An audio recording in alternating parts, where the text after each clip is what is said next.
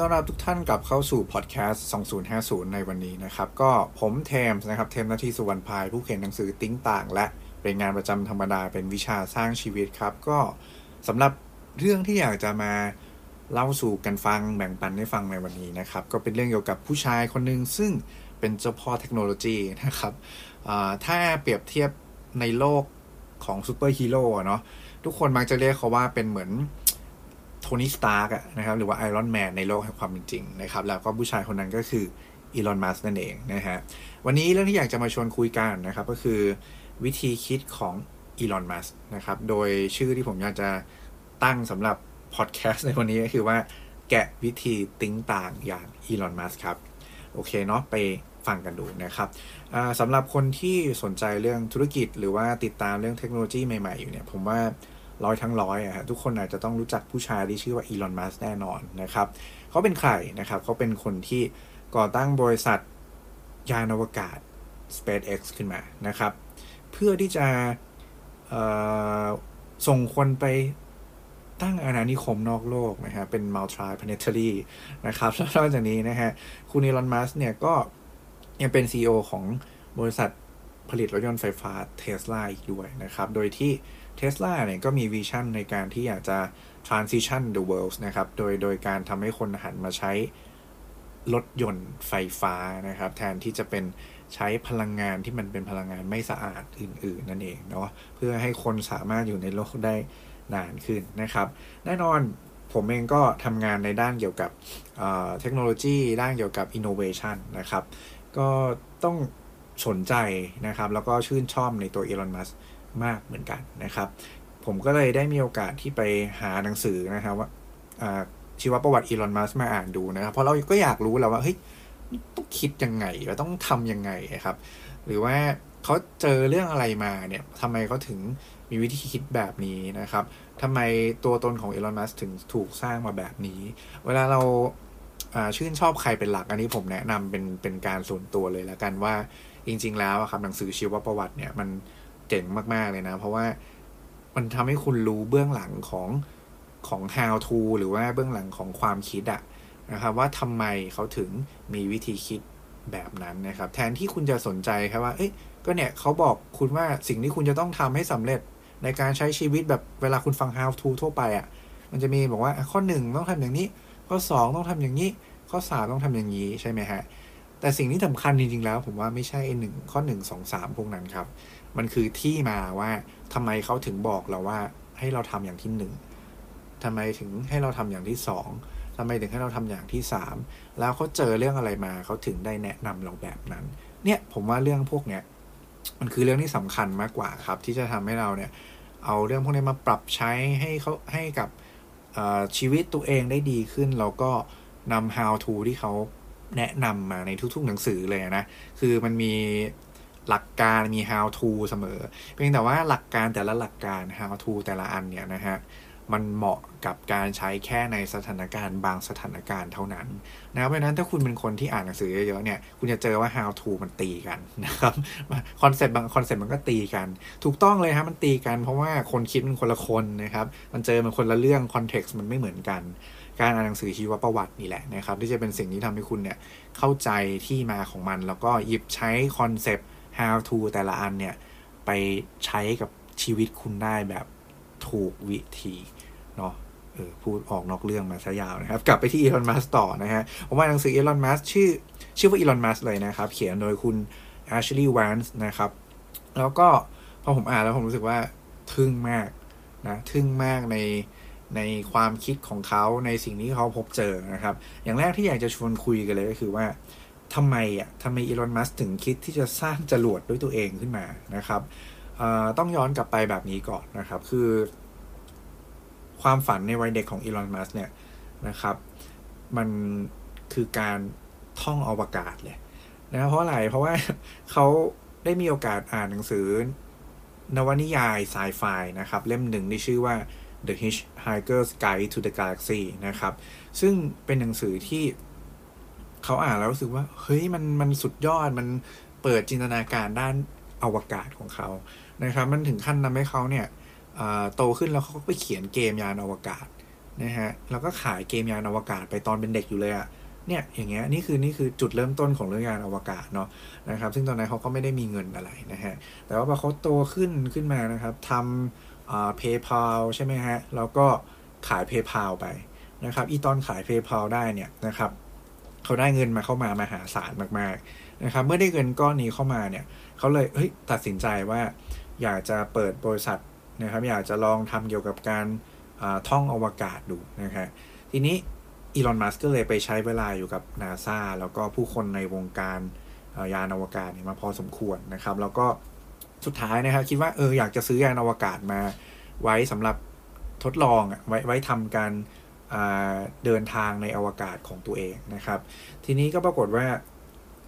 ก็มีนักธุรกิจอยู่ที่รัสเซียนะครับ ก็รัสเซียนะฮะก็นัดกันได้ก็บินไปคุยกันนะครับอีลอนมัสกับทีมงานพกเงินไปประมาณสัก 20 ล้าน USD นะครับ เพื่อที่จะเจรจาขอซื้อจรวดจากนักธุรกิจรัสเซียนะครับ ทีนี้คือเขาก็คาดการไว้แหละว่า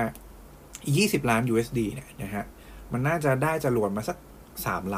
ำเออแต่เพราะว่า พอไปคุยกันนะครับ นั่งคุยกันนู่นนี่นั่นบอกว่าความจริงมันก็ไม่ได้สวยงามแบบนั้นเลยนะครับ ไอราคาที่คิดไว้เนี่ยมันก็ไม่ใช่นะครับสรุปแล้วตกลงราคากันไม่ได้มีปากเสียงกันนะครับ แถมอีลอนมัสเนี่ยยังโดนดูถูกกันมายังเสียหายด้วยว่าเฮ้ยมึงไม่มีเงินนี่หว่า อย่างเงี้ยคุณเป็นแบบไม่มีเงินนะครับ มันทำให้แบบอีลอนมัสโกรธแล้วก็ผิดหวังมาก ๆนะครับ แล้วก็พวกเขาก็เดินทางบินกลับ US ในทันทีนะฮะทีนี้ระหว่างที่อยู่บนเครื่องบินนะครับอีลอนมัสก็หยิบคอมพิวเตอร์ขึ้นมานั่งกดก๊กแก๊กก๊กแก๊กก๊กแก๊กนะฮะอยู่คนเดียวนะครับ เวลาผ่านไปสักพักหนึ่งนะครับอยู่ดีเนี่ยอีลอนมัสก็แบบรู้สึกตื่นเต้นขึ้นมา แล้วก็หันกลับไปเรียกทีมงานทุกคนนะครับแล้วก็บอกทุกคนว่า เฮ้ย พวก ผมว่าพวกเราต้องสร้างจรวดกันเองว่ะ เออ ผมคือคือ คุณว่ามันมันมันตลกไหมมันแปลกไหมมันแบบ มันมันคืออะไรอะ่ะ ใช่ไหมตะกี้แบบ คือจากเดิมที่ถ้าเราคิดแบบปกติอะเนาะเราก็จะคิดว่าโอเคคุณไม่มีเงินใช่ไหมครับ เราไม่มีเงินเนาะสิ่งที่เขาทำคืออะไรฮะกลับไปหาเงินเพิ่มใช่ไหมแล้วก็กลับไปซื้อจรวดใหม่นะครับ เพื่อเอามาใช้นะอีลอนมัสบอกเฮ้ยไม่อะไม่งอ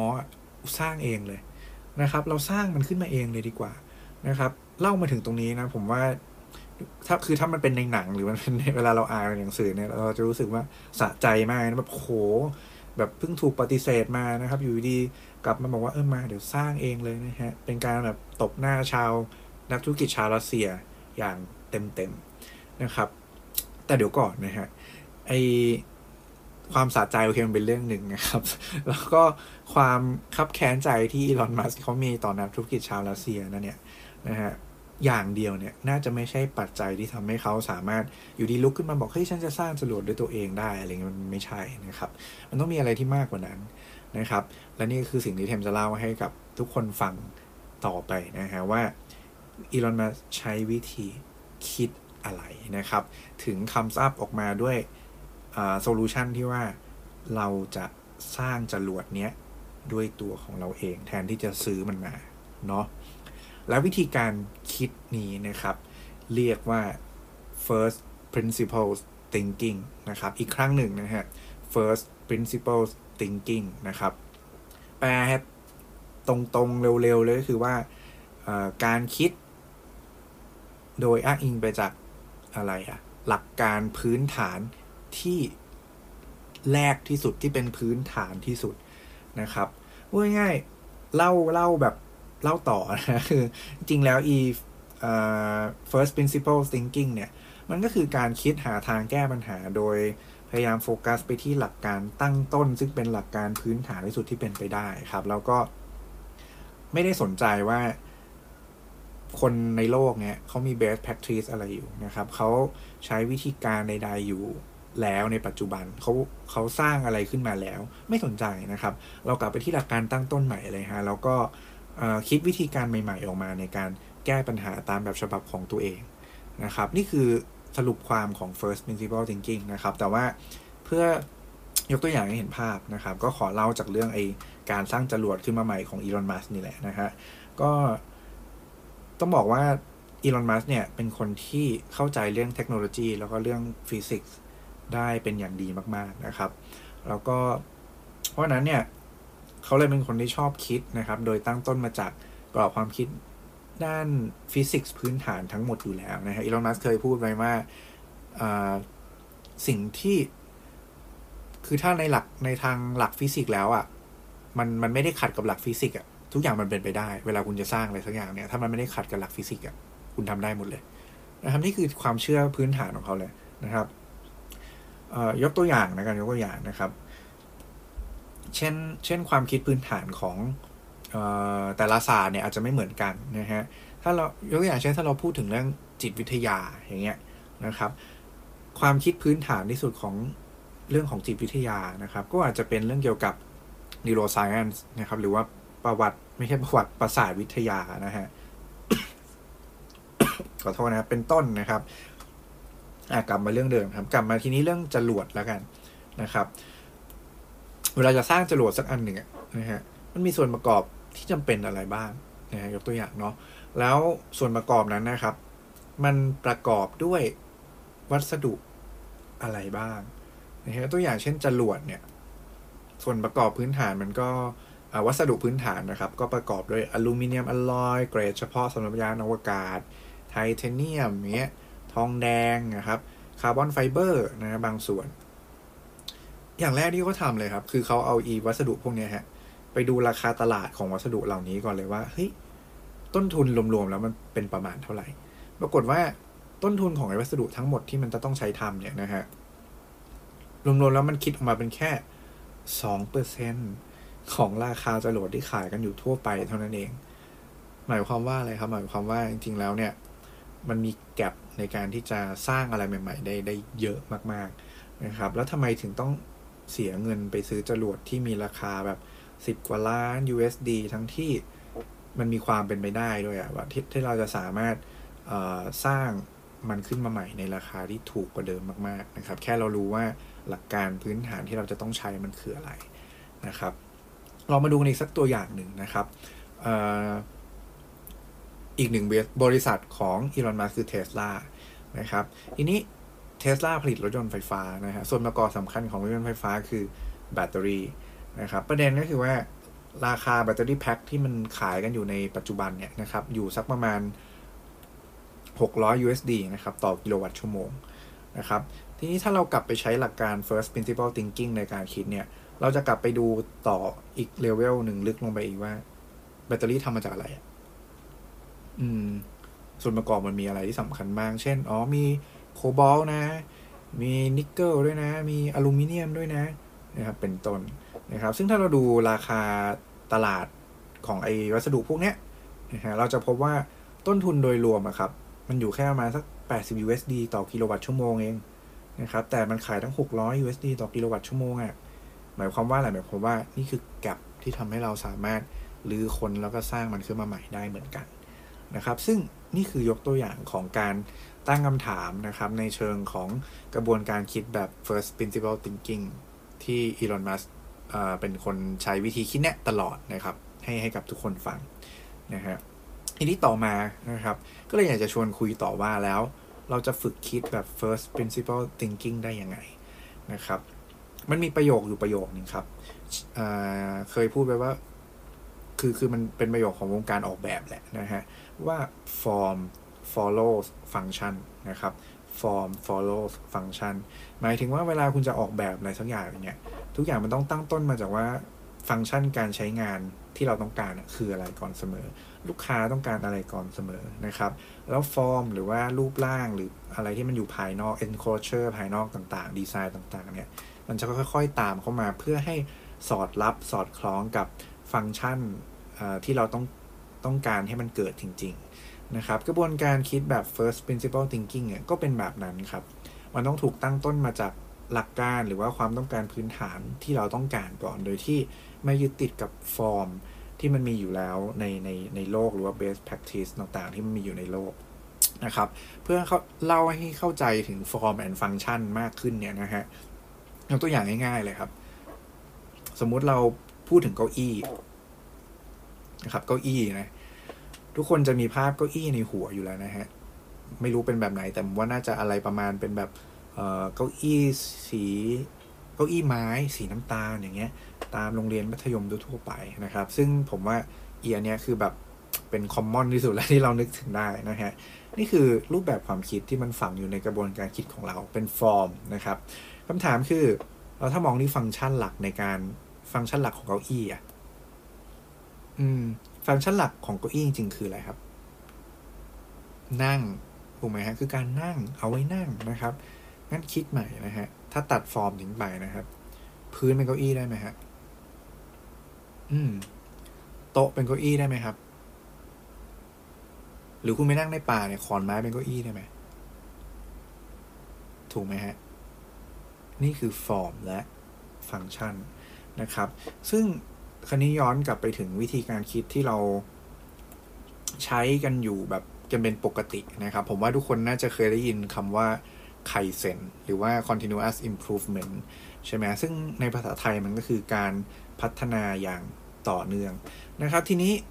หลักการของไคเซนเนี่ย มันคือการเอาสิ่งที่มีอยู่แล้วเนี่ย แล้วก็ค่อยๆเดเวลลอปต่อนะครับ ปรับไปทีละเล็กทีละน้อยทำให้มันดีขึ้นมีประสิทธิภาพมากขึ้นไปเรื่อยๆนะฮะ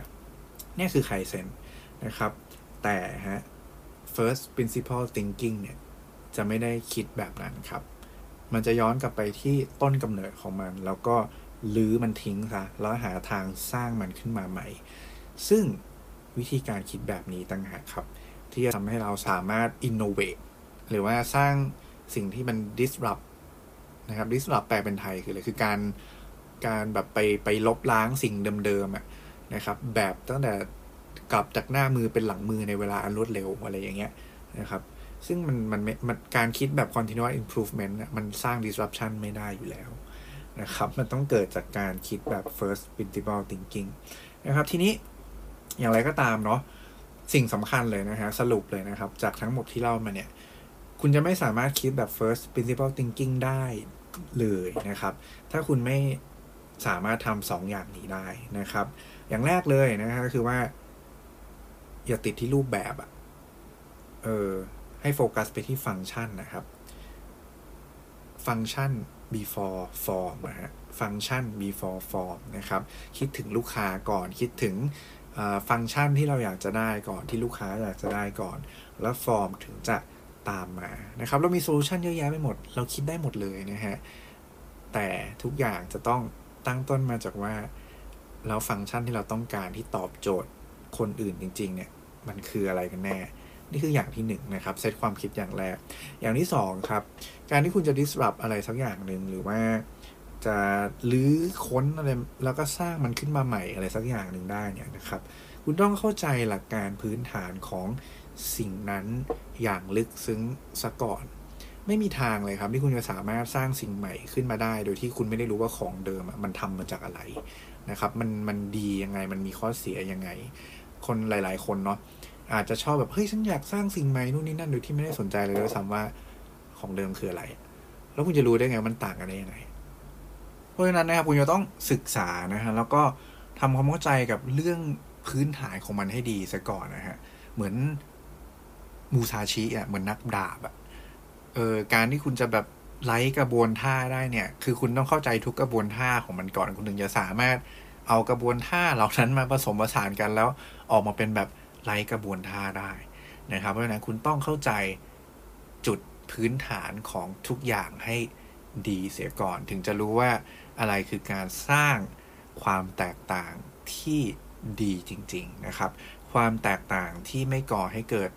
ผลดีเนี่ยไม่นับว่าเป็นความแตกต่างที่มีประโยชน์นะครับ แล้วก็ ไม่รู้ว่าจะคิดขึ้นมาทำไมนะอะไรอย่างนี้เนาะเนาะก็นี่คือทั้งหมดแล้วกันครับ ที่อยากจะเอามาเล่าสู่กันฟังในวันนี้ครับ เป็นวิธีคิดวิธีติ้งต่างของอัจฉริยะอย่างอีลอนมัสนั่นเองนะครับ ก็สำหรับวันนี้นะฮะก็ไวเพียงเท่านี้นะครับ ถ้ามีคอมเมนต์หรือว่ามีข้อแนะนำมีเรื่องที่อยากให้เทมเอาอะไรมาเล่าเป็นให้ฟังเป็นพิเศษนะครับ สามารถ ส่งเข้ามาได้ทางพอดแคสต์นี้ หรือว่าทาง Facebook Fanpage ติ้งต่าง by Thames หรือว่าเพจ2050 นะครับ แล้วก็อยากชวนให้ลองแบ่งปันออกไปละกัน ถ้า